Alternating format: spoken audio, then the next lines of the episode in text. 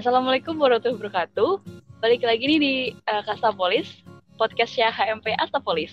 Kali ini uh, ada yang berbeda nih dari hostnya. Uh, mungkin aku akan kenalan dulu. Nalin, aku Dewanti dari PWK 2019. Dan di podcast kali ini, tentu saja aku nggak sendirian nih. Aku ditemani nih sama hostku. Siapa nih? Boleh kenalan dulu? Oke, tak kenal maka kenalan. Kenalin, saya Review Safwan Ramadan sebagai co-host yang akan menemani Dewanti di podcast kali ini.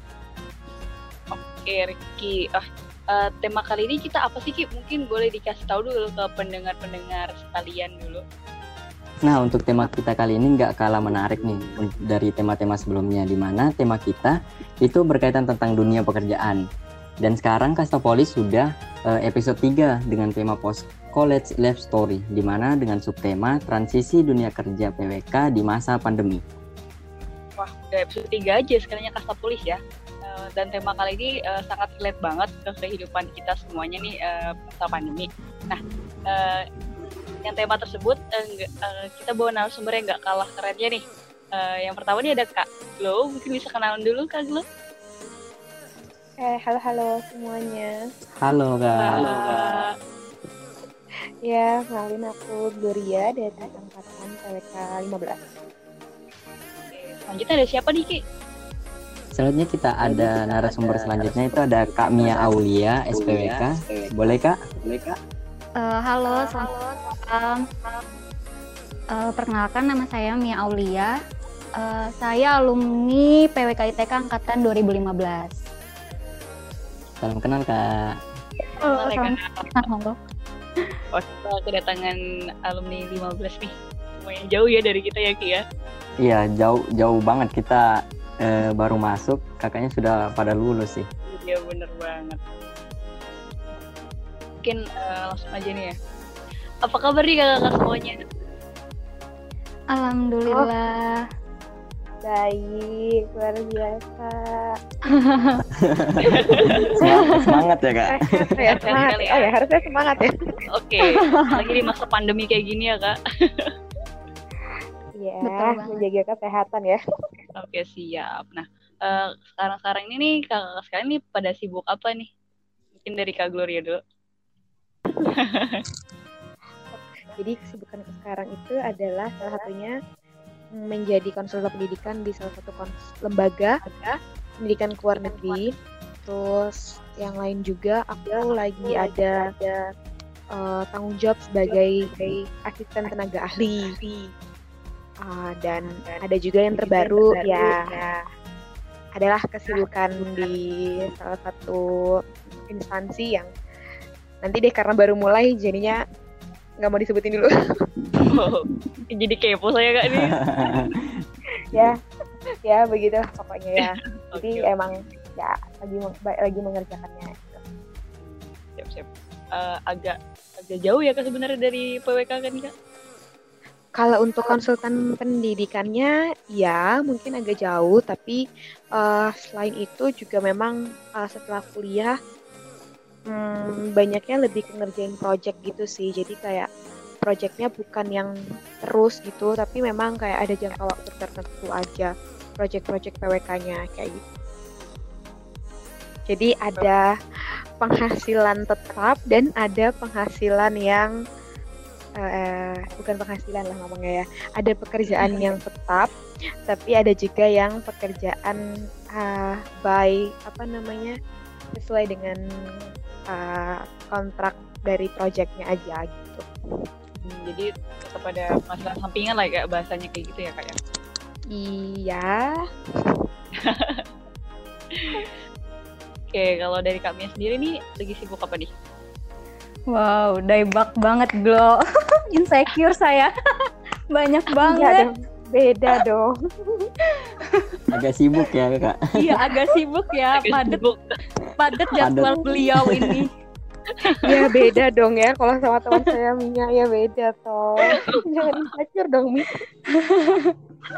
uh, ini sorry ya aku kayaknya jawabnya agak agak batuk-batuk soalnya emang lagi kurang sehat uh, ya jadi uh, tadi kesibukan di saat ini ya. Kalau kesibukan di saat ini sih, kalau saya sendiri sibuknya ya jadi um, saya lagi sibuk kerja di Dinas Pemberdayaan Masyarakat dan Desa Provinsi Kalimantan Utara. Uh, statusnya masih sebagai CPNS gitu.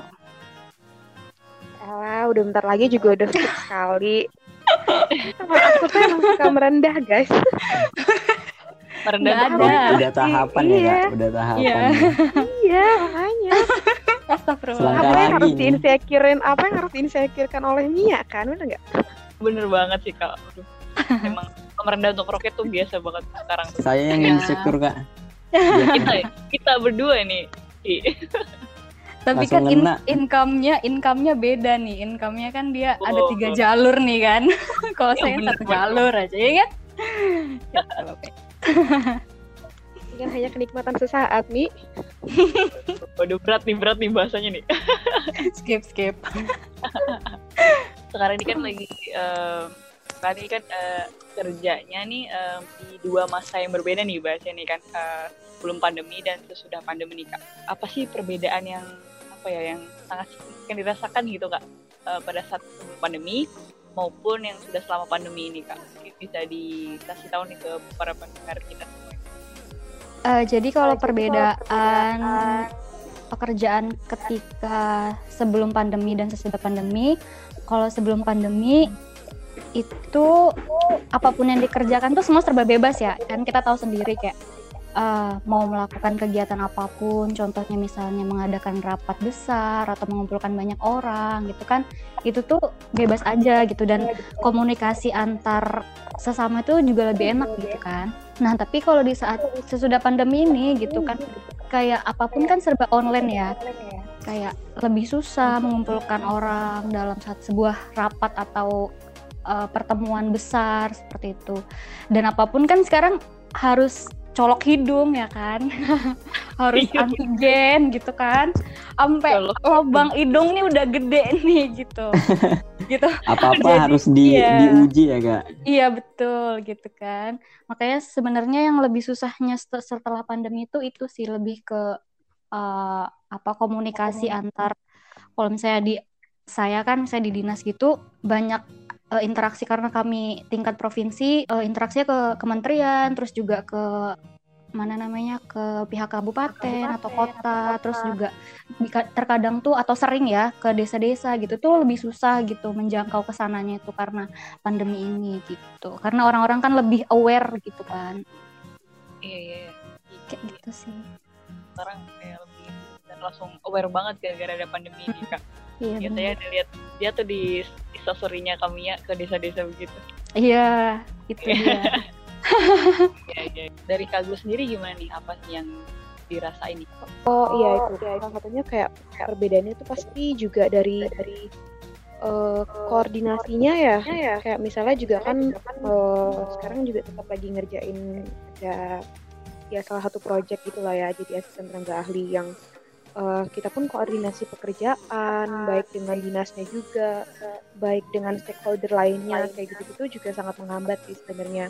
Makanya kayak banyak banget misalnya agenda-agenda dari pekerjaan tuh pasti mundur. Apalagi sekarang kan kayak kemarin apalagi yang kemarin ada PPKM jadi level 4 itu kan semua benar-benar dibatasi. Jadi banyak banget agenda-agenda tuh yang justru mundur gitu sih. Tapi ya kalau yeah. online ya jujur aku suka-suka aja sih. Karena dari rumah aja ya kak ya? Dari rumah ada positif positifnya juga ya kak? Ya oh. orang. Nah ini kak setelah bahas perbedaan tadi mungkin kita lebih ngarah ke dampaknya aja sih dampak dari pandemi ini terhadap dunia kerja yang sekarang kakak jalan ini bagaimana sih kak? Atau kayak negatif negatifnya dari pandemi ini uh, lebih berdampak ke bagian apa gitu nak di pekerjaan kakak? Kalau dampak ke pekerjaan yang saat ini sedang saya jalani, uh, yang tadi saya jelasin sih tentunya kan virus ini bisa dibilang barang tidak terlihat gitu kan.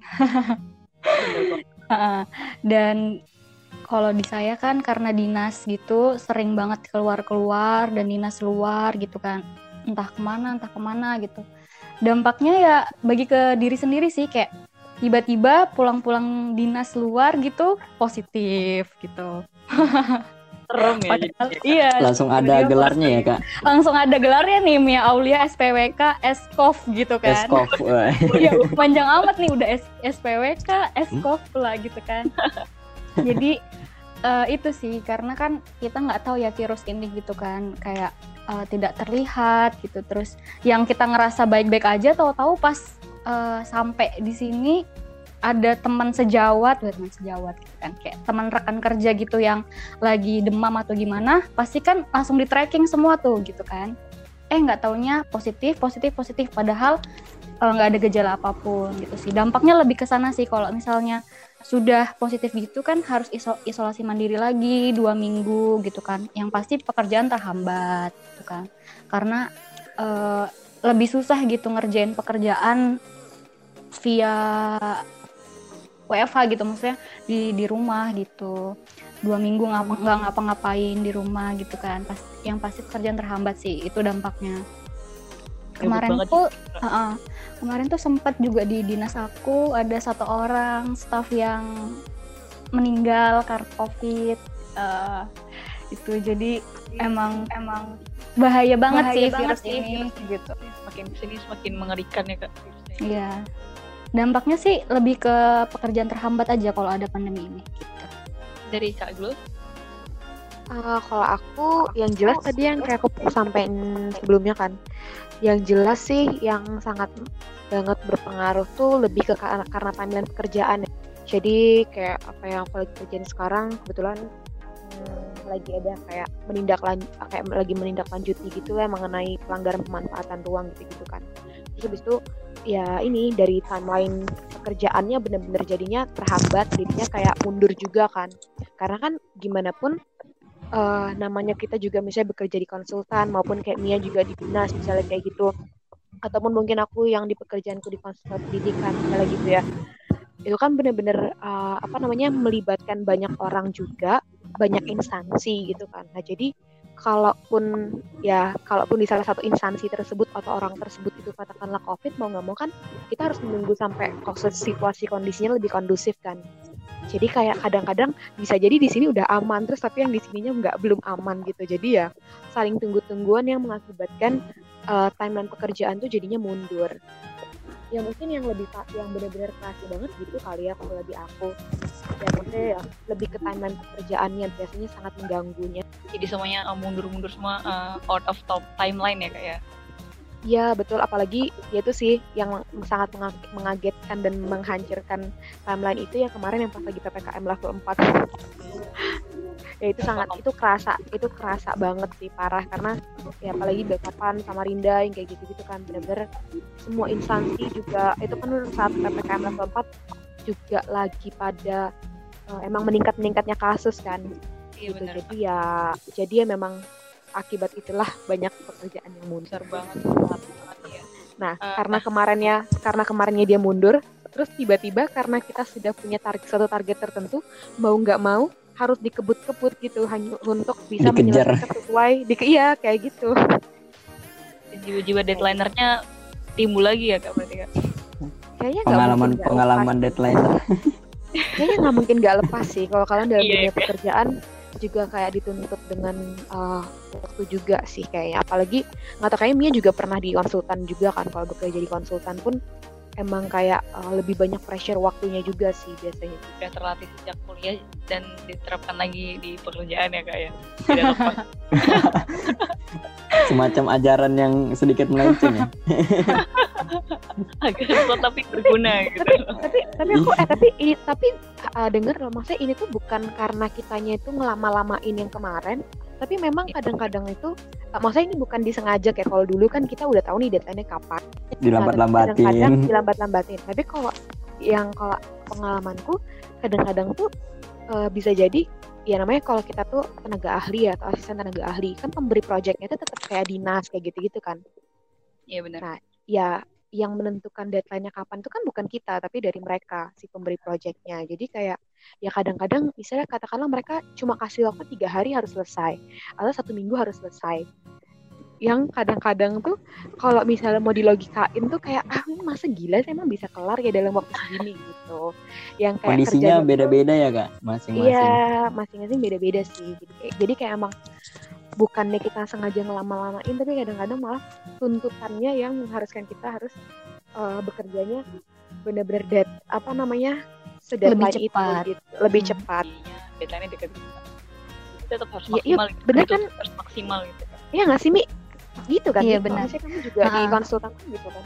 Yang seharusnya timelinenya kapan, terus tiba-tiba berubah nih kan karena permintaan dari atasan juga gitu kan kan ya harus mau nggak mau gitu kan harus kayak oh oke okay, diusahakan karena gimana pun kalau pas kita lagi nego waktu pun tetap sih harus tetap kayak sesuai dengan waktu itu uh, setelah ceritain tadi uh, dampaknya segala macam perbedaannya uh, kakak saya ini gimana sih cara uh, apa ya menghadapinya apa sih yang dipersiapkan untuk mengatasinya hal-hal yang tadi? Aku bener-bener ya, ya untuk menghadapi itu, untuk kayak menghadapi mungkin kayak perubahan-perubahan timeline uh, atau enggak deadline-deadline yang mungkin cukup sempit gitu ya pekerja uh, waktunya, ya mau nggak mau ya kita mesti bener-bener kayak bekerjanya bener-bener harus fokus sih.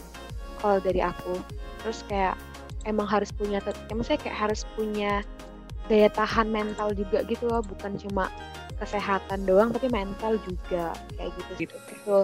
Oh ya satu lagi sih harus disiplin waktu. Jadi kayak kalau ya. aku tahu lagi banyak pekerjaan gitu ya aku pertama pasti bikin list tudunya itu mau ngapain ya. Jadi kayak bener-bener jam 8 let's say harus start terus ya emang bener-bener nggak ada waktu buat kayak ngecekin scroll Instagram. Ya, kayak gitu-gitu. Jadi ya emang disiplin waktu juga penting. Itu dari diri sendiri juga. Balik lagi ya kak ya dari diri sendiri juga harus disiplin biar semua ya.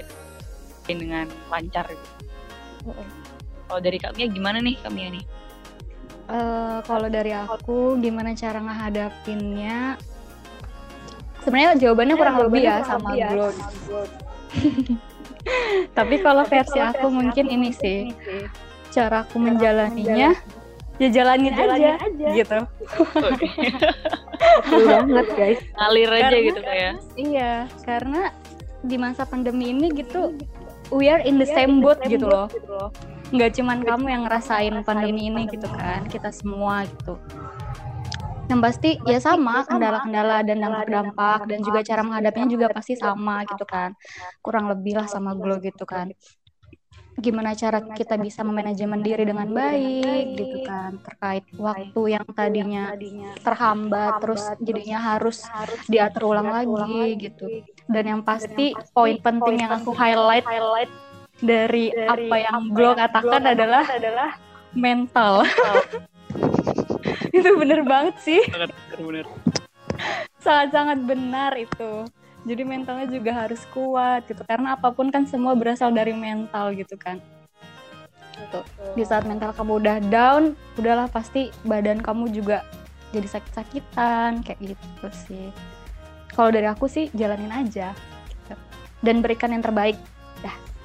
Iya benar banget simple ya simple. Jalanin aja dan berikan yang terbaik ngikut-ngikut arus ya kak? Mau ke mana? jalan. Eh, tapi by the way ya tapi sebenarnya uh, apa namanya mungkin pertanyaan ini tuh bukan maksudnya kayak apa yang aku dan Nia lakukan sekarang mungkin itu tuh bukan terbentuk karena pandemik sih menurutku. Ya nggak iya, sih? kayak ini tuh terbentuk sejak kayak apa yang kamu lakukan saat kamu kuliah gitu. Kayak mentalnya kita tuh terbentuk ya mungkin uh, apa Bisa namanya studio lewat ya. saat studio gitu kan. Under pressure-nya kita emosi mentalnya kita dimainkan. Di saat Mia, ya, ya di saat Mia hilang-hilangan ya kan Do iya kebetulan yeah. kita iya. satu, satu kelompok studio ya guys. Jadi kayak ya, Wah. ya itu benar-benar kayak apa namanya ya orang-orang kelompokmu itu kan juga melatih mental kamu. Ada yang Mia dulu misalnya tiba-tiba hilang terus tiba-tiba bawa gorengan atau enggak ya maksudnya dari kayak Mia pun juga kan orangnya maksudnya dari dulu juga berorganisasi kayak gitu-gitu kan aku pun juga gitu. Jadi kayak ya dari organisasi kamu event kamu uh, studio kamu uh, ya banyak ya teman-teman kamu ya itulah sih ya, itu sih. Kayak maksudnya yang membentuk mental kamu supaya kayak bisa, lebih siap. udah bisa belajar membagi waktu ya Glu betul banget gitu sih. Jadi ya ini tuh bukan apa namanya uh, hal yang instan gitu loh tapi itu juga by proses dari apa yang kita lalui kemarin-kemarin pas kuliah. Gantung dari apa yang sudah kita hadapi ya kak ya. Belajar dari semua itu. Betul. Eh kalian tahu kan resilience city wes? Uh, sudah tahu biar dong kayak, kak. kayak biar kayak ada Kayak- PWK PWK-nya gitu kan. Kayak masuk dunia ini ya kak, lagi kuliah. Ya kan resilience city itu kan kayak bentuk ketahanan kamu Iya, benar. terhadap apa namanya eh, apa ya ancaman-ancaman kan. Bencana Ya, dan kan juga terbentuk terbentuk dari apa yang kamu rencanakan sebelumnya gitu. Biar nyambung ke PWK dikit ya kak tadi ya. Kayak, kayak biar kita tuh kelihatan kayak expert gitu loh di, di PWK bener nggak Mik? siapa tahu dosen denger ini terus kayak oh ya ampun anak-anakku mendengar materiku alhamdulillah dipahami sekalinya begitu kak ya. Pencitraan aja sih. Kalau beneran juga nggak apa-apa. Bisa lanjut Rifki nih Ini kak, karena sudah tadi ngebahas tentang mental, tentang dunia eh, pandemi-pandemi COVID saat ini, mungkin kita kembali ke topik tentang pekerjaan kakak-kakak sekalian, di mana eh, mungkin pertanyaan ini berkaitan tentang eh, pekerjaan saat ini yang diambil. Itu memang sudah kakak-kakaknya rencanain untuk masuk di kerjaan ini atau berbeda dari rencana-rencana sebelumnya kak? Jadi kalau ditanya eh, apakah sesuai dengan rencanaku atau enggak, sebenarnya aku bukan tipikal orang yang merencanakan sesuatu. Wih, keluar banget di dari anak PWK. PWK kan harusnya merencanakan ya. Tapi kalau dari aku sendiri, aku tipikal orang yang ngalir aja gitu. Jadi eh, aku cerita sedikit boleh ya? boleh Kayaknya agak, pan- agak panjang nih Boleh dong, storytellingnya. Ya jadi eh, sebelum aku lulus itu waktu masih skripsian itu alhamdulillah aku udah kerja sebenarnya. Itu ditawarin sama dosen pembimbing TA dan KPku Bu Mega itu ditawarin sebagai asisten tenaga ahli sama beliau eh, konsultan di Banjar gitu. Nah di situ pada saat itu aku ngerasa aku bi aku bisa nggak ya gitu? Aku nerima nggak ya gitu kira-kira? Karena kalau boleh dibilang aku tuh tipikal yang sedikit meragukan kemampuanku gitu di bidang PWK gitu. cuman karena tadinya ah nggak ah pasti aku bisa nih gitu.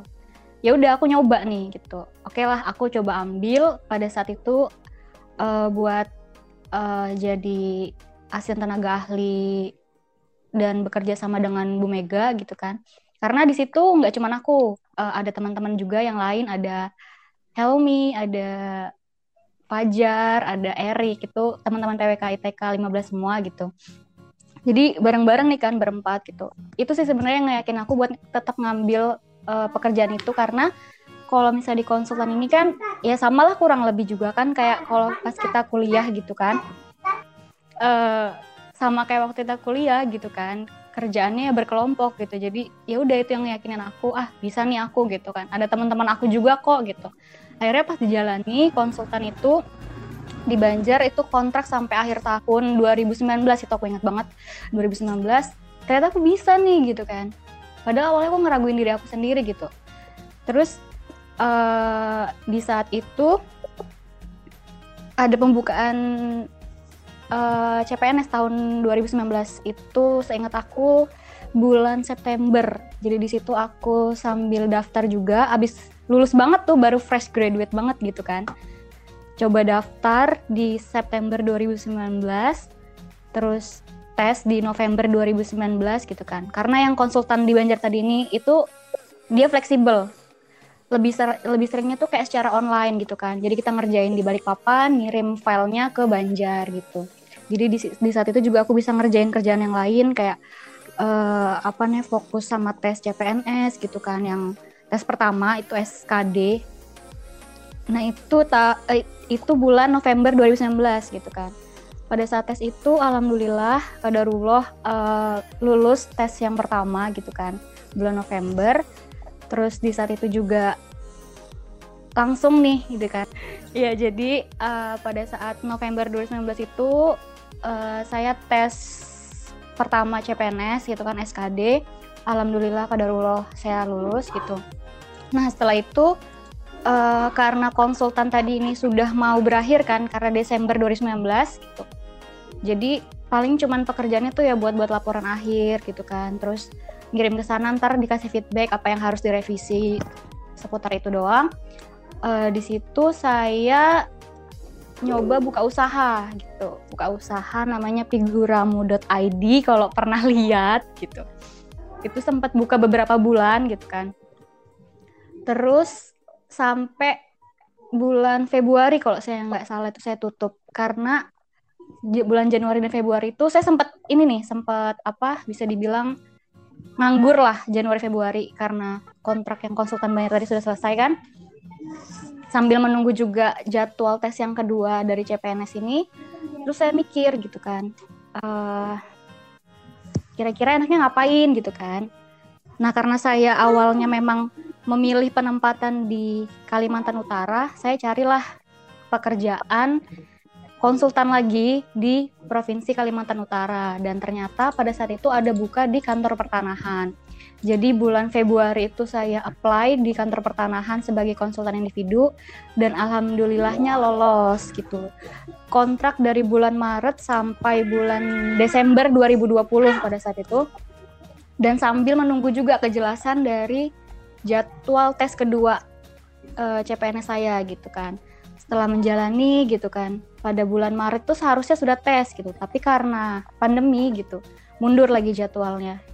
Sambil ngerjakan konsultan juga, terus sambil nunggu bulan April kok nggak ada pengumuman gitu kan.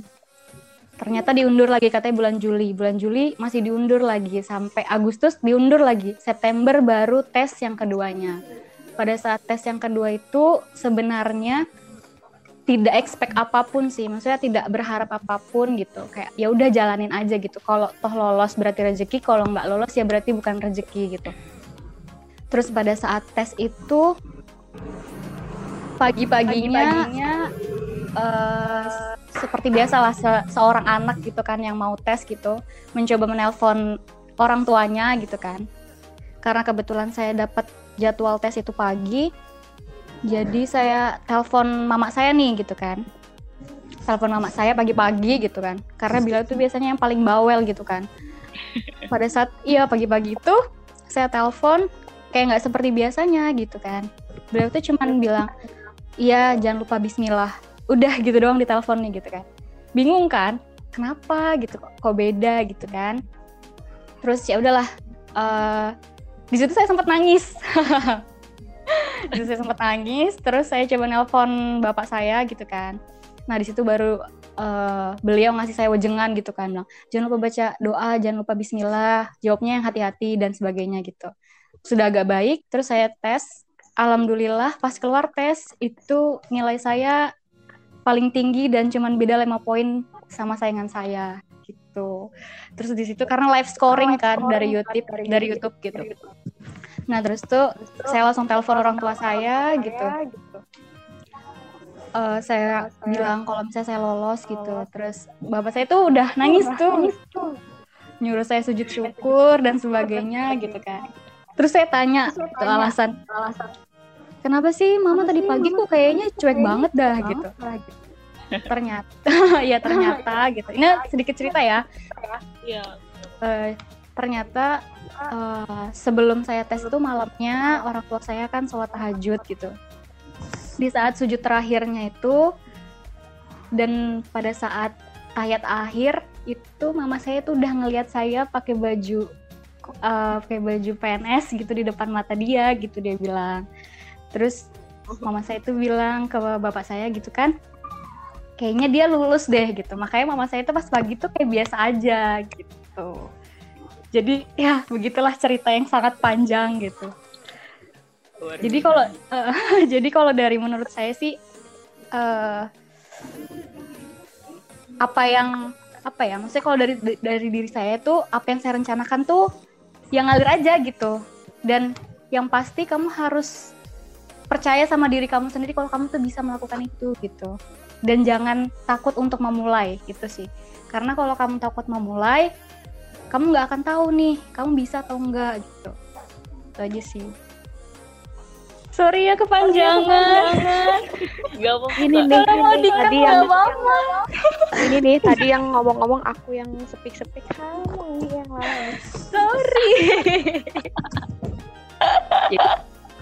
Agak speechless kak karena wah Sa- luar biasa sangat- kali likiku gitu. sangat-sangat ini ya kak sangat-sangat berkesan lah istilahnya kayak betul-betul eh, dari pengalaman seorang kayak mengajarkan sesuatu dari eh, itu tadi sih poinnya kayak nggak boleh eh, ini nggak boleh takut terus berusaha jadi kayak kadang Percaya kan sama kita kemampuan diri sendiri.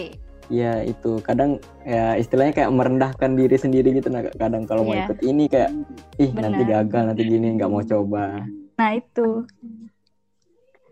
keraguan terhadap diri sendiri itu sih yang paling harus bisa dilawan. Karena itu menghambat diri sendiri juga ya kak ya. Iya bener banget Dan satu lagi apa pasrah gak sih kak kuncinya Kak? harus pasrah Iya, diri gitu kak. pasrah. Pasrah aja menjalani hidup karena apa pun yang sudah di apa yang apa pun yang kalian jalani saat ini itu adalah yang sudah dituliskan sama Tuhan kalian beribu-ribu tahun sebelum kalian lahir gitu loh. Kok- Yep. ya Allah, kenapa aku jadi ceramah? terharu saya kak dengar ceritanya Nih habis Oke. ini mereka langsung bertaubat semua nggak sih? langsung men- mencerahkan diri selama selama di perkuliahan yang terlalu santai. iya benar benar benar langsung kayak tertampar agak sedikit tertampar gitu.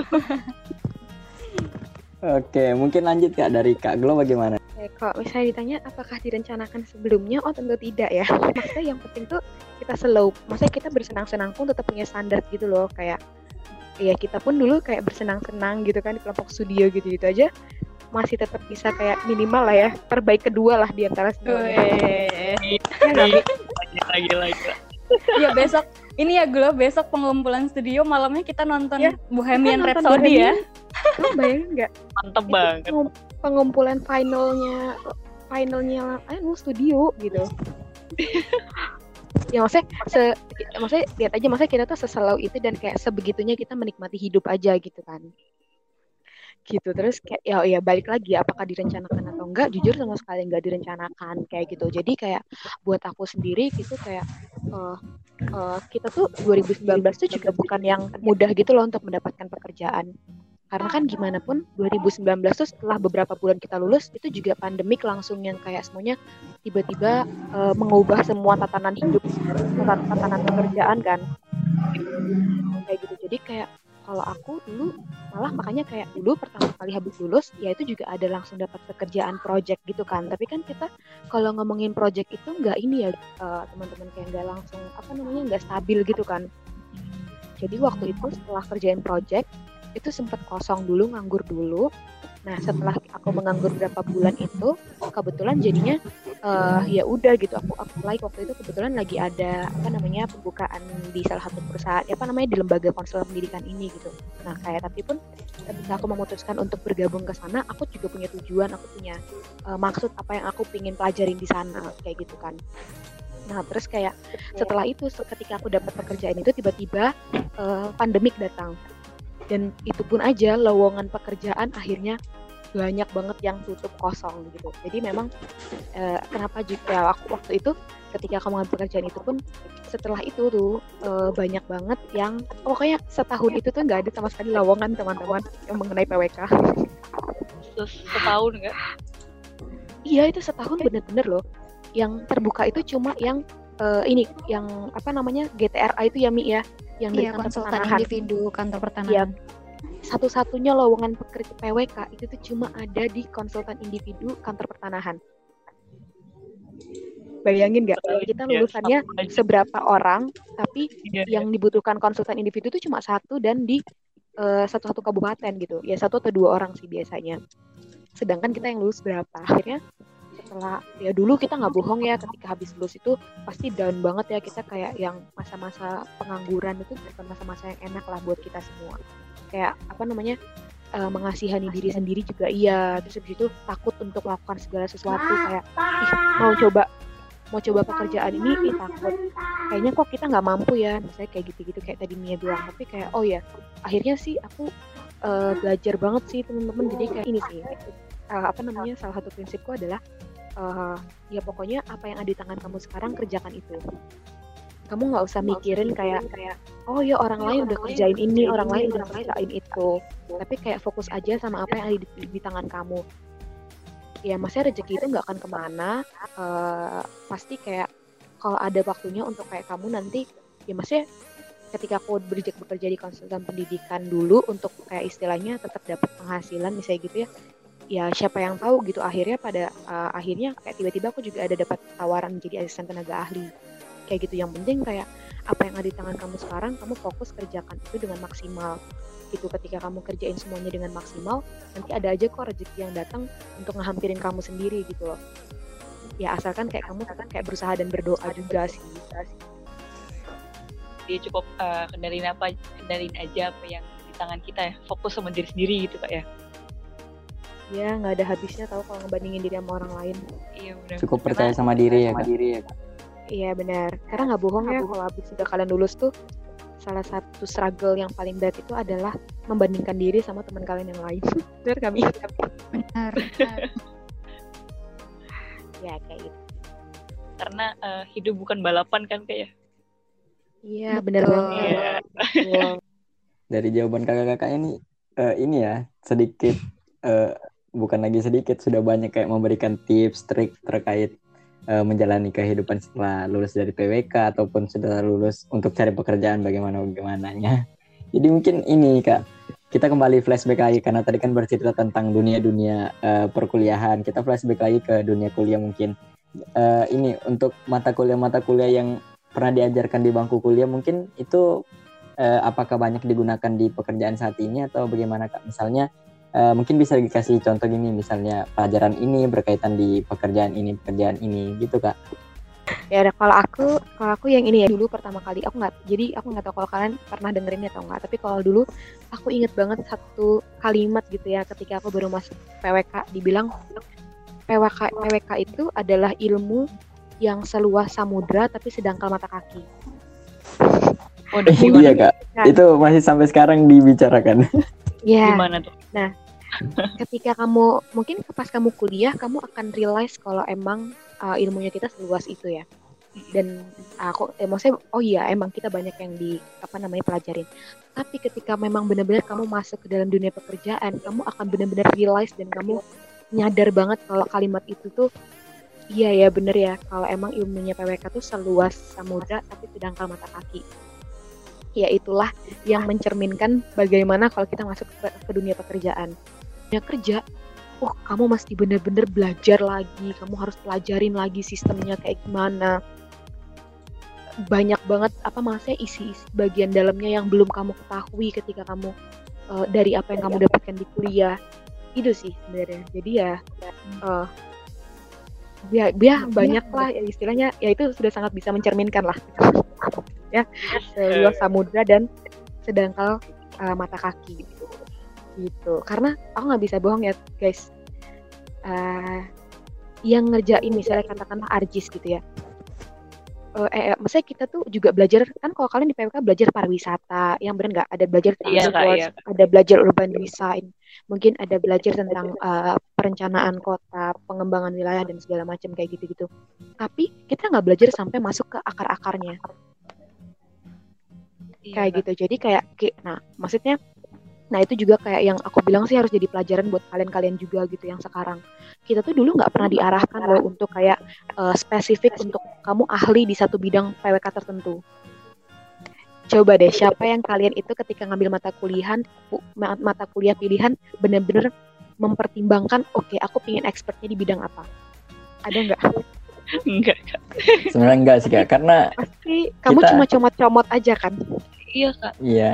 Yang ikut ikutan ikut-ikutan nah. cocokin jadwal segala macam kayak gitu. Iya nah ternyata ternyata pas aku juga setelah aku juga lulus gitu aku pelajarin banget tuh. Ternyata kayak astaga kita tuh ketika kita lulus kita tuh nggak punya spesialis tertentu gitu.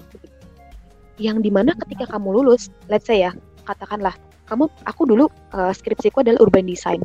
Tapi urban designnya pun aja itu dangkal banget kalau kamu masuk ke dunia pekerjaan, saingan kamu urban design itu bukan cuma anak PWK, tapi ada anak uh, arsitektur yang lebih expert ketimbang kamu.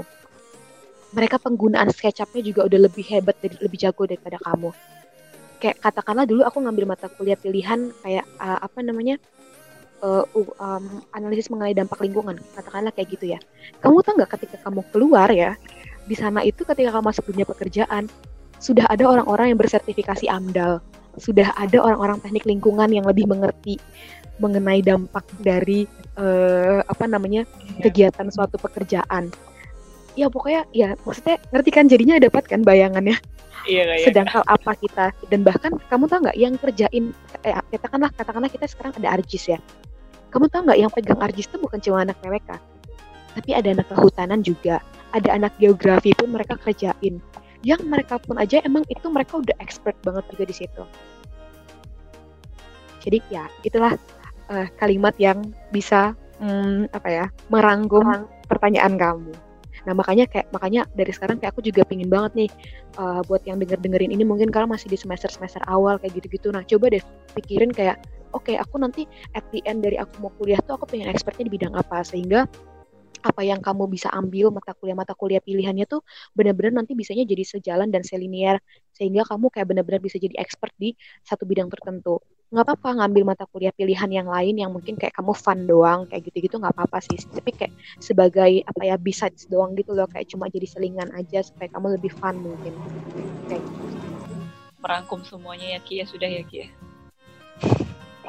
secara ya, keseluruhan gitu ini ini sudah tercerahkan sekali bahkan. Ya makanya kalian jangan hanya bersenang-senang guys.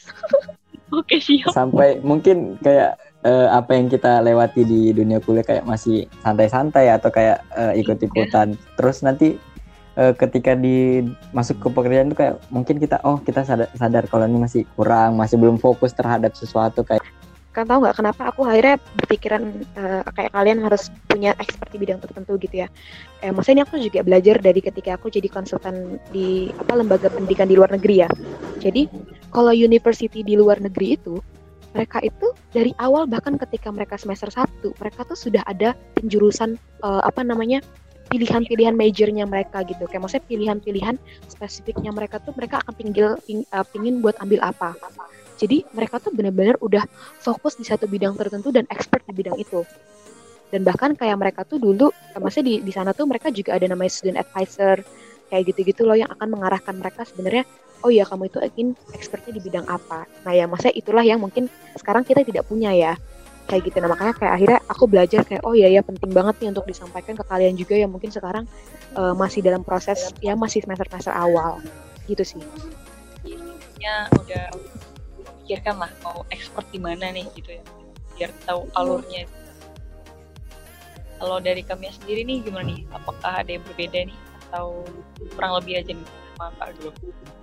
Uh, kalau ilmu PWK yang udah aku dapetin di bangku kuliah dan aku gunain di pekerjaan tuh yang pasti gimana cara kita menyusun laporan sih itu penting banget. Karena nggak semua orang tahu nih gimana cara membuat laporan yang baik dan benar. Bahkan even teman-temanku aja yang di kantor tuh nggak tahu loh gimana cara buat daftar isi secara otomatis gitu. Kalau di kita kan bener-bener diajarin tata caranya terus gimana cara ngebuat uh, apa namanya halaman potret dan landscape di satu word yang sama gitu kan. Itu benar-benar kebantu banget sih kalau buat teman-teman yang sering nyusun laporan. Jadi biasanya kan laki-laki nih nggak mau tahu nih, biasanya cewek-cewek doang nih kan yang yang nyusun-nyusun laporan, ngebaikin format dan di situ kalian juga harus belajar loh karena di saat kalian bekerja gitu kan itu tuh penting banget buat bisa ngebuat laporan yang baik dan benar dan juga rapi gitu. Terus selain itu juga mata kuliah ini sih kalau di aku itu mata kuliah hukum administrasi perencanaan atau HAP gitu jadi itu benar-benar keguna banget sih di saat yang sekarang ini di dinasku karena uh, pada saat ini aku lebih berkecimpung ke penyusunan peraturan gubernur kayak gitu-gitu. Nah jadi ilmu yang kemarin diajarin gimana susunan atau hierarki peraturan dari yang tertinggi sampai yang terendah, terus uh, cara membedah peraturan itu sangat berguna banget sih di saat pekerjaanku yang ini gitu. Itu aja itu mata kuliah yang benar-benar uh, berguna ya kayak kayak iya benar harus punya skill dalam drafter gitu iya drafter. Lebih rapi lah anak PWK pasti. Iya, iya banget. Setelah semua pertanyaan tadi nih uh, kan uh, dari KFP Tulis ada buka pertanyaan di Instagram nih kak. Nah, pertanyaan nih dari beribu-ribu pertanyaan yang sudah terkumpul. Sudah dihimpun kan ya? Sudah dihimpun dan kita memilih tiga pertanyaan ini kak. Nah, yang pertama ini dari akun Dennis underscore AAA. Nah, dia bertanya nih uh, bagaimana cara menentukan jejak ke depan nih kak? Kalau dari versi aku, cara menentukan jejak ke depan sebenarnya udah disampaikan ya sama Glo. Yang pertama kamu harus tahu nih kemampuan kamu tuh ada di mana, untuk keahlian kamu ada di mana, interest kamu tuh ada di mana gitu. Misalnya di saat interest kamu nih misalnya ada di uh, arjis gitu kan, ya udah kembangin gitu. Jadi kamu harus tahu dulu kamu tuh mau mau fokusnya ke mana sih gitu. Di saat kamu udah tahu fokus mau ke mana, saya arjis gitu kan. Ya udah ambil tuh mata kuliah mata kuliah yang berhubungan sama arjis gitu. Misalnya SIP, terus nanti mata kuliah uh, apa namanya pilihannya SIP lanjutan kayak gitu. Kalau dari aku, terus nanti kalau misalnya emang pengen nih jejak ke depannya, aku pengen banget nih di bidang PWK doang nih kerjanya gitu. Ya udah ambillah sertifikasi dari IAP, ya kan Glo? Betul. Jadi sertifikasi perencana perencanaan gitu, sertifikasi PWK. Iya, benar. Kasih sebagai perencana muda begitu lah ya. Iya, benar. Udah dari aku gitu aja sih. Semoga kalian nggak bosan ya. Enggak dong, Kak. Kayak sosial sih Kak rasanya. Ya, ya. wow. Boleh nih sosial lanjutan ya. Modus. Ya, ya. Udah dikode nih. kalau ya ada aku ya biar langsung ya. Oh, kalau aku yang jelas juga kalau aku mau tambahin selain yang tadi ya kayak pertama tuh pasti ya kayak tadi ya boleh pikirkan apa yang uh, mungkin kamu pingin interest kayak tadi Mia bilang kayak fokusnya pingin ke mana. Supaya ketika ngambil mata kuliah pun mata kuliah pilihan pun kalian sudah uh, fokus pinginnya ngambil yang mana. Terus yang kedua menurut aku salah satu yang harus diputuskan juga pas kamu KP nah dari yang pertama tadi kan kamu sebenarnya pingin fokusnya ke mana? Coba pikirin kayak KP-nya itu kamu entah di mau perusahaan mana atau dinas mana yang kamu inginin yang bisa mendukung nanti jenjang karirnya kamu nanti setelah lulus itu. Karena aku nggak bisa bohong kalau ternyata KP itu adalah tempat yang sangat baik untuk kamu bisa membangun relasi. Terus kayak pikirkan juga kamu e, mau bekerjanya itu di mana. Jadi kalau aku dulu kan KP-nya di Bogor terus ternyata sebenarnya hubungan kita tuh udah baik dan aku juga beberapa kali dulu dari pas lulus udah ditawarin buat di sana. Tapi akunya tuh belum ingin untuk pindah dari Balikpapan atau uh, Balikpapan sekitarnya gitu. Jadi kan sayang sebenarnya kenapa kayak kalau nggak dulu aku membangun relasi di Balikpapan dan sekitarnya. Jadi kayak istilahnya ketika pun aku udah lulus harus saya jadinya kan ada relasi yang dibangun siapa tahu juga kayak akan lebih memudahkan aku juga untuk bisa mendapatkan pekerjaan misalnya kayak gitu ya ya itu. Jadi kayak uh, eh, KP itu juga penting. Itu sih kalau aku yang kayak maksudnya kalau persiapan ya kalau ngomong persiapan tuh itu sih. Jadi kayak dari uh, ya yang kedua adalah KP itu sih. Terus juga oh ya ini juga penting sih kayaknya. Coba kalian juga hmm, ini untuk membantu kalian aja sih. Jadi kayak uh, kalian juga dari sekarang harus mulai uh, memperdalam atau mempergunakan kayak misalnya apa sih namanya alat-alat untuk pengukuran gitu loh guys. Yang kayak misalnya kamu penggunaan GPS terus mungkin oh. apa sekarang tuh kan kamu udah ada kayak meteran laser eh, atau apalah itu ya meteran digital iya, apa gitu. meteran laser. Karena ternyata ternyata ya ketika kalian bekerja kalian nggak bisa loh pakai cara tradisional kayak kayak ternyata itu kalau dulu aku pernah ya interview ketika jadi uh, akan jadi surveyor. Mereka tuh tanya loh kamu bisa nggak gunain GPS kamu bisa nggak convert titik GPS itu nanti masuk ke ArcGIS untuk jadi titik koordinatnya berapa? Misalnya gitu-gitu. Kayak kamu pernah nggak pakai uh, meteran laser yang kayak gitu-gitu? Wow kita zaman dulu kita 2015 kita ngitungin jarak aja pakai kaki ya? Oh pengukuran yang nggak pasti banget ya kan pakai iya iya. Jadi kayak ternyata ketika kamu dunia masuk ke dunia profesional penggunaan alat itu juga penting. Makanya kayak kalau sekarang kan kalian uh, bersyukur banget udah ada fasilitas-fasilitas yang menunjang kalian kan? Iya benar kayak gitu makanya kayak harus dipergunakan dengan maksimal.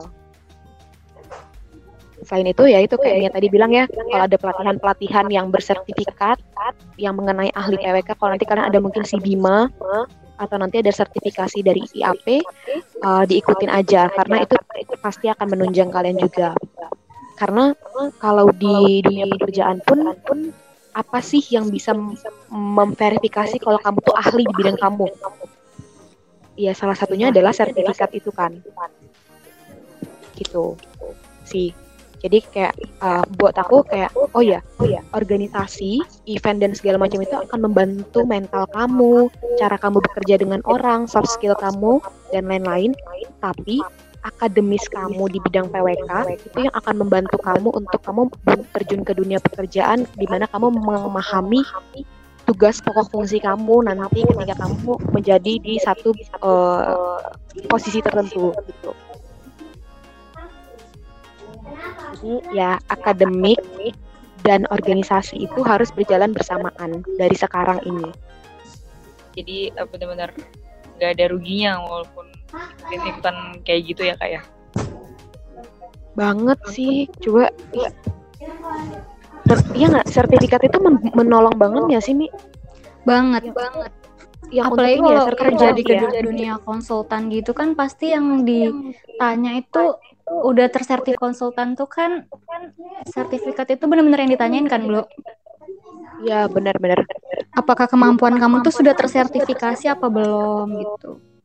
Dan aku setuju banget sama Glo masalah kalian tuh harus belajar kayak alat-alat yang kayak uh, meteran laser, terus GPS, terus gimana cara kalian uh, memindahkan titik koordinat dari GPS ke ArcGIS. Terus kalau misalnya memang kalian uh, apa namanya minatnya tuh bener-bener di Arjis gitu ya. Paling nggak cobalah kalian sedikit ngerempet-ngerempet belajar QGIS karena yang paling yeah. banyak dipakai itu QGIS ya. Malah ke QGIS ya kak ya?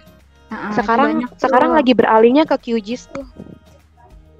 Eh tapi tapi sebenarnya guys kalau menurutku uh, event kalian PWK sebenarnya mindset yang ada ketika dalam dunia pekerjaan anak PWK tuh pasti harus bisa Arjis sih.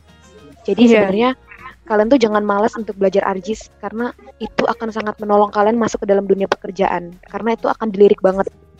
Karena iya, kebutuhannya baik di pemerintahan maupun konsultan nggak banyak orang yang bisa mengoperasikan arjis. Jadi ketika kalian punya kemampuan itu itu akan menjadi nilai lebih sih. Nilai jual buat diri kita sendiri gitu ya kak? Biar nilai betul lebih. banget. Betul betul.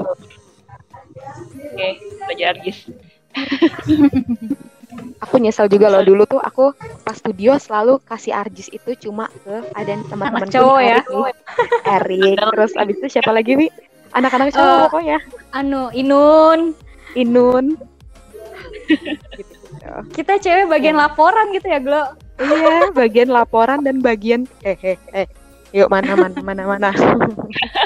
Analisis analisis. lagi lagi iya. Agak menyesal ya, ya. Oke, mungkin bisa lanjut Rizky ke penanya berikutnya siapa nih? Oke. Okay. Kita lanjut ke penanya berikutnya nih Kak dari akun Nismau XX. Kak Mia dan Kak Glo, please spill dong.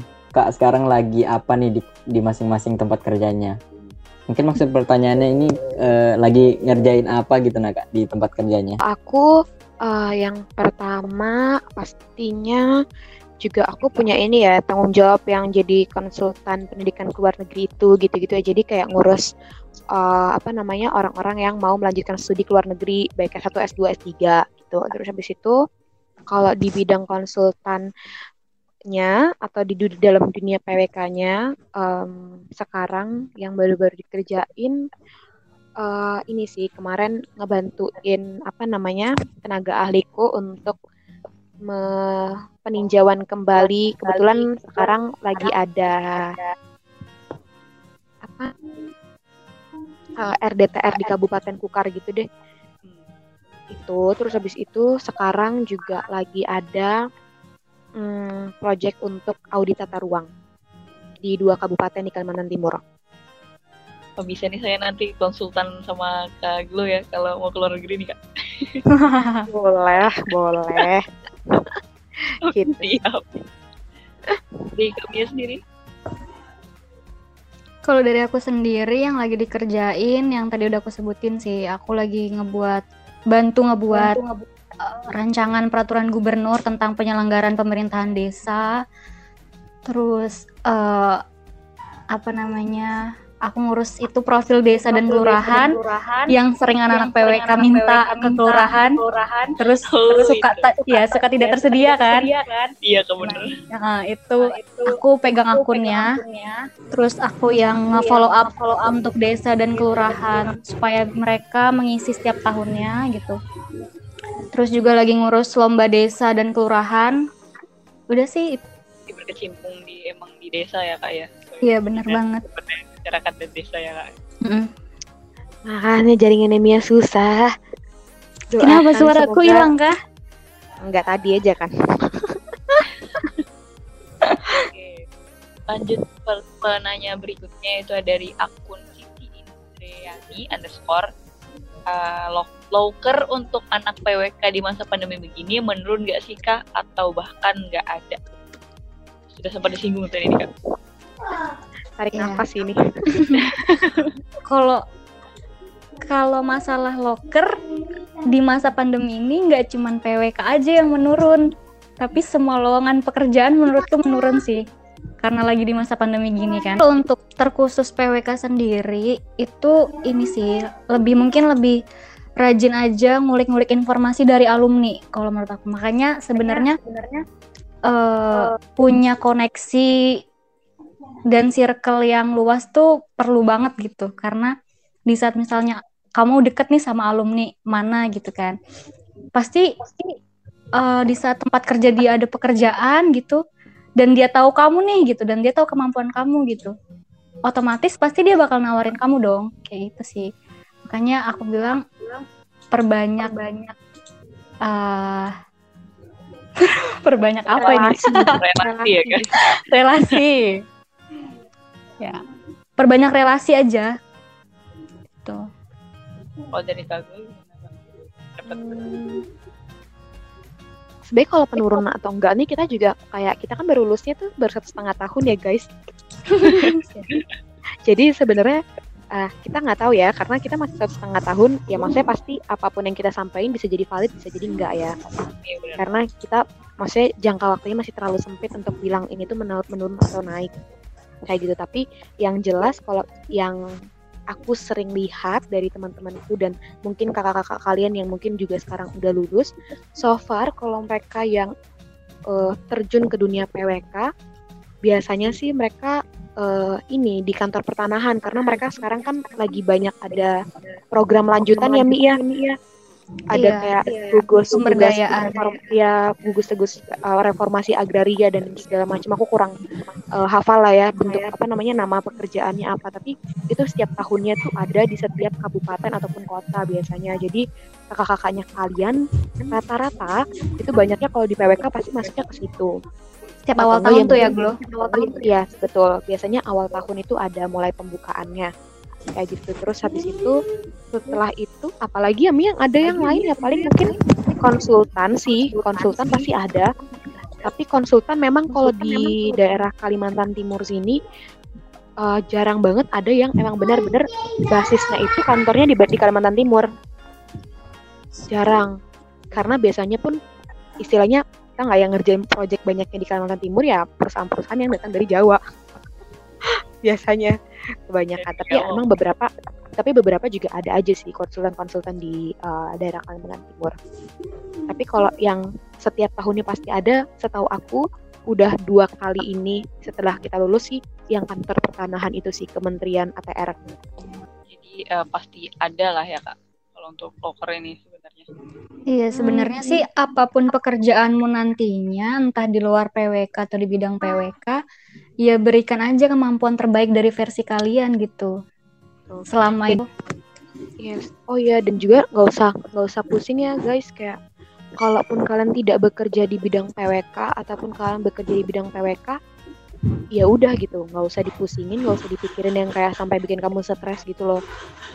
Menurut aku. Jadi kayak ya kayak aku bilang tadi di awal pokoknya apa pun yang ada di tangan kamu sekarang kerjaan kerjakan aja itu dengan maksimal. Kalau memang nanti eh, apa namanya jalan hidup kamu itu ditentukannya memang akan menjadi balik ke PWK pasti juga kamu akan balik ke PWK kok kerjaan itu tuh jodoh-jodohan kok. Kayak kamu cari pacar aja atau pasangan gitu. Cocok-cocokan ya kak ya? Maksudnya bukan cocok-cocokan lagi. bukan bukan cocok-cocokan berdasarkan apa yang kita mau gitu. Tapi memang Oh, ada jodohnya nanti gitu loh kayak oh. Rahasia memang ya, sudah ada yang di emang sudah ada yang ditentukan untuk kamu gitu yang penting Yang penting nggak gengsi ya kak. Kalau nyari apa-apa. betul ya bener kalau aku sih bilang ya udah hilangin aja gengsi gitu Oke, ini kita sudah masuk ke pertanyaan closing nih kak. Nggak terasa Di pertanyaan nggak terasa ya di eh, beberapa menit sebelumnya kita sudah masuk di pertanyaan closing. Jadi ini mulai dari pertanyaan pertama. Eh, menurut kakak ini eh, apa sih yang sebenarnya dibutuhkan seorang sarjana dalam dunia pekerjaan atau eh, dunia kerja di masa pandemi saat ini? pertama itu juga uh, yang pertama adalah kemampuan kamu kemampuan PWK kamu itu udah jelas kayak misalnya kemampuan PWK ini ya baik dari kemampuan software mungkin yang kamu miliki sertifikasi yang kamu miliki atau uh, apa pun lagi deh bidang-bidang PWK yang lainnya. Itu terus habis itu yang kedua juga mental. Gitu ya mental dan soft skill kamu. Ya baik mental ketahanan terhadap pressure pekerjaan itu eh, ketahanan kamu juga terhadap eh, dunia pek- eh, apa namanya lingkungan pekerjaan. Tuh yang di mana menurutku yang hal yang kedua yang aku bilang ini ini itu akan terbentuk dari ketika kamu eh, berorganisasi atau ketika kamu menjadi panitia event. Kayak gitu. Jadi ya itu terbentuk dari situ. Karena ketika kamu berorganisasi atau kamu berpani- berkepanitiaan ya kamu akan belajar di mana kamu under pressure ketika lagi ada mengerjakan sesuatu. Belajar untuk kamu berkomunikasi berhubungan dengan orang lain orang banyak gitu. Terus habis itu yang ketiga jangan lupa ini juga penting menurut aku eh, membangun hubungan atau membangun relasi dengan siapa pun. Aku ingat banget uh, uh, aku aku ingat ada satu perkataan perkataan yang bagus banget. Em, satu satu musuh itu terlalu satu musuh itu terlalu banyak seribu teman itu terlalu sedikit. Jadi kayak apa namanya eh, siapa pun yang saat ini ada di circle kamu entah kamu bertemu siapa pun ya pokoknya bangunlah relasi yang baik dengan mereka. Apalagi mungkin ketika kamu nanti kafe bahkan teman-teman kamu sekarang kakak-kakak tingkat kamu ya bangunlah relasi yang baik dengan mereka. Karena nggak tahu who knows satu saat satu saat em, satu saat mereka itu nanti akan mengingat kamu ketika mungkin mereka membutuhkan eh, partner kerja atau apa pun itu ya kamu nggak akan pernah tahu oh, siapa yang kamu temuin sekarang ini akan bisa membantu membu- membantu kamu untuk menemukan sesuatu atau mem- membantu kamu di kemudian hari sih gitu itu kali ya yang Iya. menurut aku Bener setuju banget. Udah terangkum semua sama glow.